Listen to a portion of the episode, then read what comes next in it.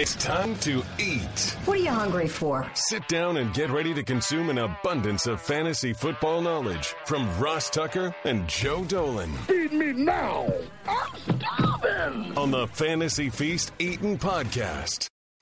Yeah, let's eat, baby. This is the Fantasy Feast Eating Podcast, presented, of course, by DraftKings. I'm Ross Tucker, former NFL offensive lineman, five teams, seven years, classic journeyman.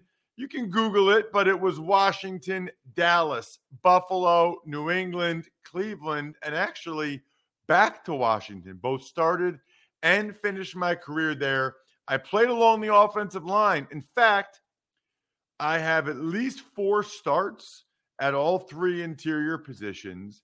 And I don't know how many other guys can say regular season or preseason that they've got playing time at all five spots. I was a jack of all trades, master of none. Why do I bring that up today? Because it's part one of our often imitated, never duplicated O line rankings, which I absolutely love. You can and should check me out on social media, please, at Ross Tucker NFL Twitter and Instagram. It's facebook.com slash Ross Tucker NFL. I got over 40,000 comments on a Lebanon baloney post recently. It might have been the first thing I ever did that actually truly went viral. So, by the way, Joe, now you're a Northeast PA guy a little bit more. Uh, you, Southeast. you have to be familiar with Lebanon baloney, right? Absol- absolutely familiar with Lebanon bologna. Uh, like when I hear bologna, I think of that, not the like plastic looking stuff. You know, like what what's what's that called? Like uh I don't even know, like the pink plastic round stuff, like Yeah. that that that flavorless crap. No, that's not bologna. I think of Lebanon bologna. I think I Schaefer bologna. Like um, I, th- that's the real stuff. Yes, Lebanon bologna is awesome, Ross. There's like a sweetness to it. Um, you're making me hungry, by the way. Uh, we're we're recording this right before lunch. At any rate, the point is is I went viral. And everybody should check out my Facebook. I even have a TikTok now at Ross Tucker NFL. That's Joe Dolan. He's normally the star of the show, whom you should follow on social media at FG underscore Dolan, the fantasy gangster. You can also always use the code 22feast at fantasypoints.com, which I highly encourage you to do. It is that time of year to make sure you are ready to go for your fantasy football drafts. We, of course, love, love, love the best ball drafts at DraftKings. So, this week and next week, before we get closer to Tears of Dolan, which we know you love, um, which the predecessor was Tears of Evan, we're going to get into the O line rankings, part one and part two. Part one will be the good, the good teams, the good O lines. Part two will be the bad teams, the bad O lines, the ones you want to stay away from. I am obviously biased. So I will allow Joe to discuss and explain why, if he believes it's the case, offensive line rankings matter and how he chooses to use O line rankings, such as mine, which, by the way, will be posted at fantasypoints.com later this month. I got a whole article on it, it'll all be posted. But you guys, the listeners of the Fantasy Feast podcast, essentially get it first. So let's do it, Joe. Before we dive into it, what are your thoughts on the importance of O line rankings or lack thereof? You don't need to placate me. I think they're very important. And I want people to uh, look at the top of your list. I've obviously seen your list. You're going to go down it. But look at the teams that place an emphasis and a focus on the offensive line. And usually you're going to see a correlation with the best teams in the NFL, the best offenses in the NFL, the best organizations in the NFL. Now, there's going to be some teams up here who you might not view as like a really great team. I'm specifically looking at your number three team, but that team has a new regime that has obviously placed a high um, importance on the offensive line position. And look, it just creates more opportunities for the run game. We know running backs are very important for fantasy. Duh. Even if they're lessening in importance in the NFL, they're still just as important for fantasy. It allows the quarterback to develop more if it's a young quarterback. It allows receivers to get open more if they're pass protecting well. The offensive line is the center of everything, and that's always a really good tiebreaker. If I'm choosing between two players, man, that offensive line, though, hey, I don't know if I want to draft Miles Sanders or Cordarrelle Patterson. That offensive line gives you a heck of a, uh, a tiebreaker if that's something you care about, and you should. So let's dive into it. I would agree with you. I, I look at it as a tiebreaker. I also look at it like, Joe, unless you actually look at these O lines, okay, and watch them and study them, I think some people will be surprised by some of these. I, I think some people will be surprised. Some of them they won't, but I think some of them will be surprised. I don't think that's the case with my number one ranked offensive line. No. And, you know, yes, I call their preseason games on television starting next month. And yes, Joe and I both grew up a fan as fans of this team. But I don't think there's many that will argue against the Philadelphia Eagles as being an elite offensive line. In my opinion, the best offensive line in the NFL Think about what they did last year in the run game, the most formidable rushing attack in the NFL, and the pass protection for Hurts was generally outstanding. And they did it, Joe, even though they lost both of their starting guards for the season early in the year. Yeah. I mean, they lost both starting guards, Brandon Brooks and Isaac Seumalo, early in the year, and yet they continue to flourish. They have an outstanding offensive line coach in Jeff Stoutland. And here's what they have they have three elite players. I would take Jason Kelce still over any center in the NFL. I would take Lane Johnson, I think, over any right tackle in the NFL. And while I'm not quite ready to say that about Jordan Mailata, their left tackle, what I will tell you is look out. Yeah. You look at his progression this year, he has a chance to be a ridiculous football player. It's his fourth year. No, I take that back. It's his fifth year ever playing football and really just his second year as a full time starter. And last year he showed he had Pro Bowl potential. And I'll tell you something else that helps him. He'll be next to the same left guard, or should be, the entire offseason and season. And that player also is an absolute specimen. Landon Dickerson at left guard, Mailata at left tackle. They were movers of men last year. And they get Seumalo back at right guard and have outstanding depth. They almost always do, but outstanding depth. A bunch of guys, Sua Opeta and Jack Driscoll, who played a bunch for them, Andre Dillard. They even drafted Cam Jurgens in the second round.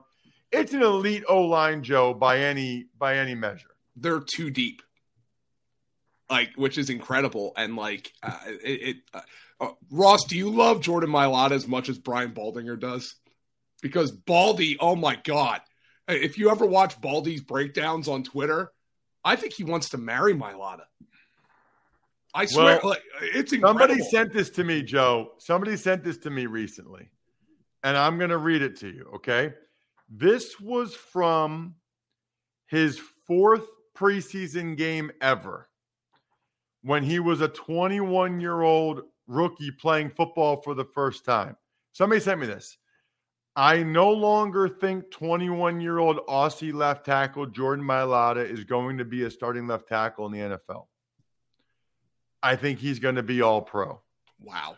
Borderline obsessed with this dude at this point. This is crazy. Eagles are going to go right from Peters to Peters Jr. August 30th, 2018.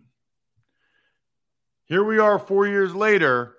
It's real tough to crack the all pro lineup. I should have said Pro Bowl. I'm a moron, but he's got a heck of a chance to be a Pro Bowler. Interestingly, Joe, I feel like other years we've had more elite O lines.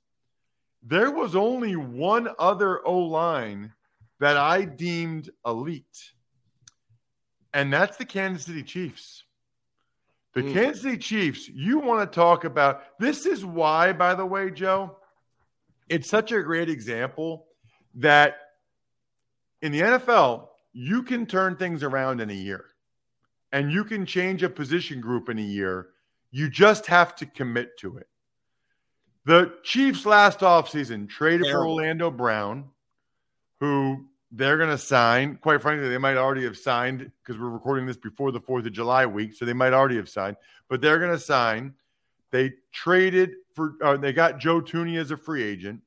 They draft Creed Humphrey, stud. They draft Trey Smith, gem in the sixth round. And then at right tackle, that's their one position that's not a strength, but with Lucas Niang coming back from injury, Wylie is solid. I think they'll be fine at right tackle. They do have some depth with guys like Austin Reiter and Allegretti. I think, especially with the starting five, I think they are an elite offensive line. And that matters, especially with some of the new skill guys. And when Jason Kelce retires, Creed Humphrey, I think, probably ascends to your I'd take that guy over any center in the NFL mark. Would that be he, fair? He's very, very good. Yes. Um, it's kind of mind boggling now that you look back on it that he didn't go in the first round. But uh, such is life, I suppose. There's a bunch of teams that will regret that. Those are the only two offensive lines that I deem elite. So I've got two elite and then one, two, three, four, five, six, seven, eight, nine, ten. 11 that I think have a chance to be above average. Wow. Oh, that's a pretty big group, though, Ross. Yeah, I have more above average than I have average this year, um, which probably doesn't make sense, but whatever. But my number three ranked O line, Joe. This is the surprise for me. The Detroit Lions. The Detroit Lions have all five starters back and – they get their best player back, Frank Ragnow at center, who got hurt last year. So the guards and tackles played pretty well last year, but getting a Pro Bowl caliber guy back in the middle is significant. So they'll have Taylor Decker, Jonah Jackson at left on the left side, Ragnow at center, Vaitai and Sewell on the right side. I don't love their depth. The depth is a concern and one reason why they're not elite. But I think this group is going to surprise some people this year. I really do. I think this group is on the up on the upswing. They've invested in it. It's a good group. They're playing together again this year, and I think they're going to play at a really high level. Really good news if you're drafting D'Andre Swift in the second round, by the way, because I think Swift's a certain kind of runner I think he's a guy. If he has space, forget about it. You know, with with Ragnow coming back, I think that's a really good sign for D'Andre Swift. I would agree. Uh, I think it's huge news for you. I think it's good, quite frankly, for Amon-Ra St. Brown, DJ Chark. I think Goff's going to have more time. I think Ragnow, especially though in the run game. To your point, all right, I'm going to go a little bit faster with some of these other ones that aren't quite as surprising after I make sure everyone listening knows that if you're going to go to a summer wedding, and quite frankly, even if you're not, you need to get some of these suits from Express. They've got new hues and fresh silhouettes. More importantly, for my style and my life, lightweight linen, breathable cotton fabrics. You can mix and match for endless outfits or go for a full monochrome look. That's me. Find something for every destination at Express online or in store. You guys know where Express is at. Another day is here and you're ready for it. What to wear? Check. Breakfast, lunch, and dinner? Check. Planning for what's next and how to save for it? That's where Bank of America can help. For your financial to-dos, Bank of America has experts ready to help get you closer to your goals. Get started at one of our local financial centers or 24-7 in our mobile banking app. Find a location near you at bankofamerica.com slash talk to us. What would you like the power to do? Mobile banking requires downloading the app and is only available for select devices. Message and data rates may apply. Bank of America and a member FDIC. Okay. Some of the next ones. Cleveland Browns, I have it for. We all know they have a good old line, Joe. Um, we all know as we record this that we don't exactly know who the quarterback's going to be for how many games. What's interesting is that they moved on from JC Tretter. They obviously must feel good about Nick Harris to move on from Tretter to save some dough. So if they feel good about it, I feel good about it. The question there is always the mental part of it for a new center coming in, but it is his third year there in Cleveland in the same offense, which I bet is why they felt comfortable with it. And they signed Ethan uh, Pocic, so they've got a backup just in case Harris falters. We also have Conklin coming off injury. So th- th- those are the reasons why I couldn't put him elite, Joe, because of Harris at center being a little bit of an unknown and Conklin coming off a major, I forget, did he tear his Achilles, I think, coming off a major injury. Yeah. So um, obviously the Cleveland Browns, um, we might well know by the time you listen to this podcast what the what the uh, discipline for Deshaun Watson is. Um, but look, Ross, if Deshaun Watson misses games, and I anticipate he probably will, just who knows what's going on with that process, they're going to run the ball quite a bit with Nick Chubb and Kareem Hunt. D'Ernest Johnson maybe mixing in a little bit there. Those guys are going to get fed and they're going to have plenty of room to run. There's no doubt about that. Next up, we've got the Dallas Cowboys at five. Tyron Smith's health has been an issue.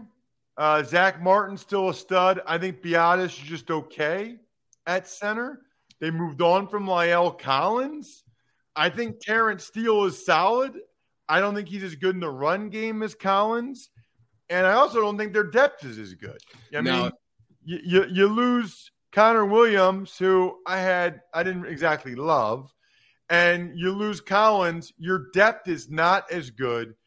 They did draft Tyler Smith in the first round, who's a tackle. They're going to plug in at guard. We'll see how that works. If it doesn't work out, Connor McGovern from Penn State is a solid starting guard. I don't think there's much of a difference between him and Connor Williams. Um, yeah, Ty, th- th- this is this is the one where it gets confusing for me. Tyron Smith and Tyler Smith and Connor McGovern um, uh, af- af- after Connor Williams left. So um, the depth is the concern for me, Ross. The development of Tyler Smith is a concern. For this team, you could see it going sideways quickly, and like that's not. I mean, Ross, that's not a ridiculous thing to say. The two best players on this offensive line Tyron Smith and Zack Martin have missed significant time in recent years. By, by, the way, Tyron Smith already has back tightness. He had it in the spring. Obviously, they're gonna, just going to take it easy with him. But this is the one where I could see it going sideways pretty quickly if they have just one injury on this line.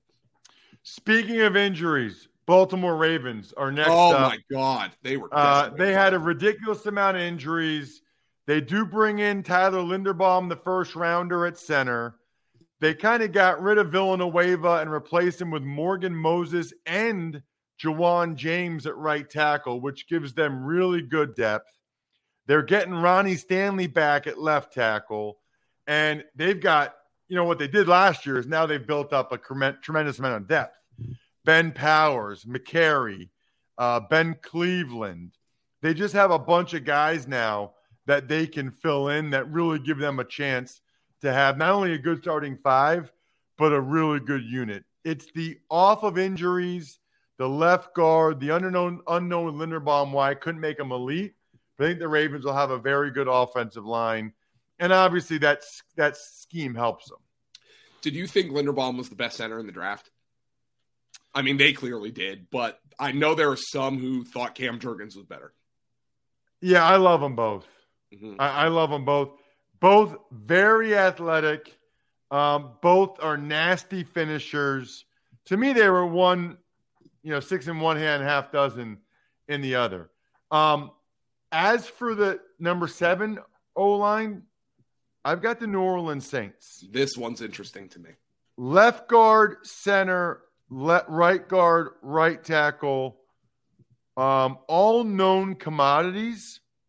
At times, I, I, don't know that I love Ruiz yet.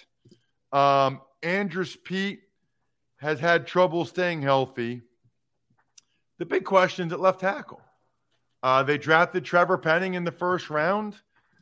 I love the edge that he plays with. I love his style, but he's got to prove that he can be a pass protector for a quarterback like Jameis Winston for a whole season. Now, I will say this James Hurst has been worth his weight in gold to this team. They've played him at both tackles, They've played him at guard. He's a guy that they've always been able to count on. He does not lose a game for them when they put him in, but he shouldn't be the starter. It should be Penning. We'll see how high of a level Penning can play. If Penning plays at a high level, this is an elite O line. Yeah. So this is a team you want to talk about investing in the offensive line four projected starters were first round picks, and the other one is the center Erik McCoy, who was the 48th pick in the draft. So he was a top half of the second round pick. All five starters, top 50 picks. Now, Ross, I do know for a fact some of the people I talk to, some of the people you talk to, we talk to some of the same people. Trevor Penning was a very polarizing prospect. Very polarizing. There I I talked to somebody who didn't think he was a day two pick. But obviously, he was a first round pick. Um, and you think the attitude is what got him drafted there. He, he has a lot to clean up, though. A lot to clean up in pass protection. Would not shock me. I'm not making a prediction here. Wouldn't shock me, though, if at some point he gets benched early in the season for Hurst, if he's struggling in pass pro and they decide they just can't operate that way. Moving on to the, my eighth ranked O line, it is the LA Chargers. Wow. I feel real good about four spots. I feel real bad still about the fifth. Right tackle. It, it's it's like amazing that they still, at least as far as we know right now, are planning to play Storm Norton at right tackle. I wish they could put Jamaree Salyer, the sixth rounder out of Georgia, put him at left guard, have a pair of rookie guards, and put Feiler out at right tackle. They have a liability at right tackle. And here's the funny thing about offensive lines you're really only as good as your worst player. Because if you've got a guy that's all these people are beating like a drum, it doesn't matter if the other four guys are awesome. So I've got them as above average because I'm hoping somehow they figure out something there at right tackle, Joe. How close is Rashawn Slater to being the best left tackle in football? Um, well, not that close because Trent Williams was ridiculous last yeah, year. Yeah, yeah. Uh, All right, let, let, let's let's say how close is he to being in the elite of the elite at the left tackle position? Um, I think he's already just about there. He's another guy, by the way, that was polarizing the people.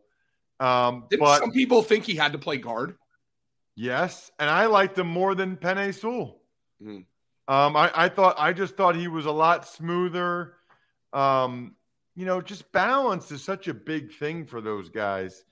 And I, I, I saw some concerns with Sewell when I watched him.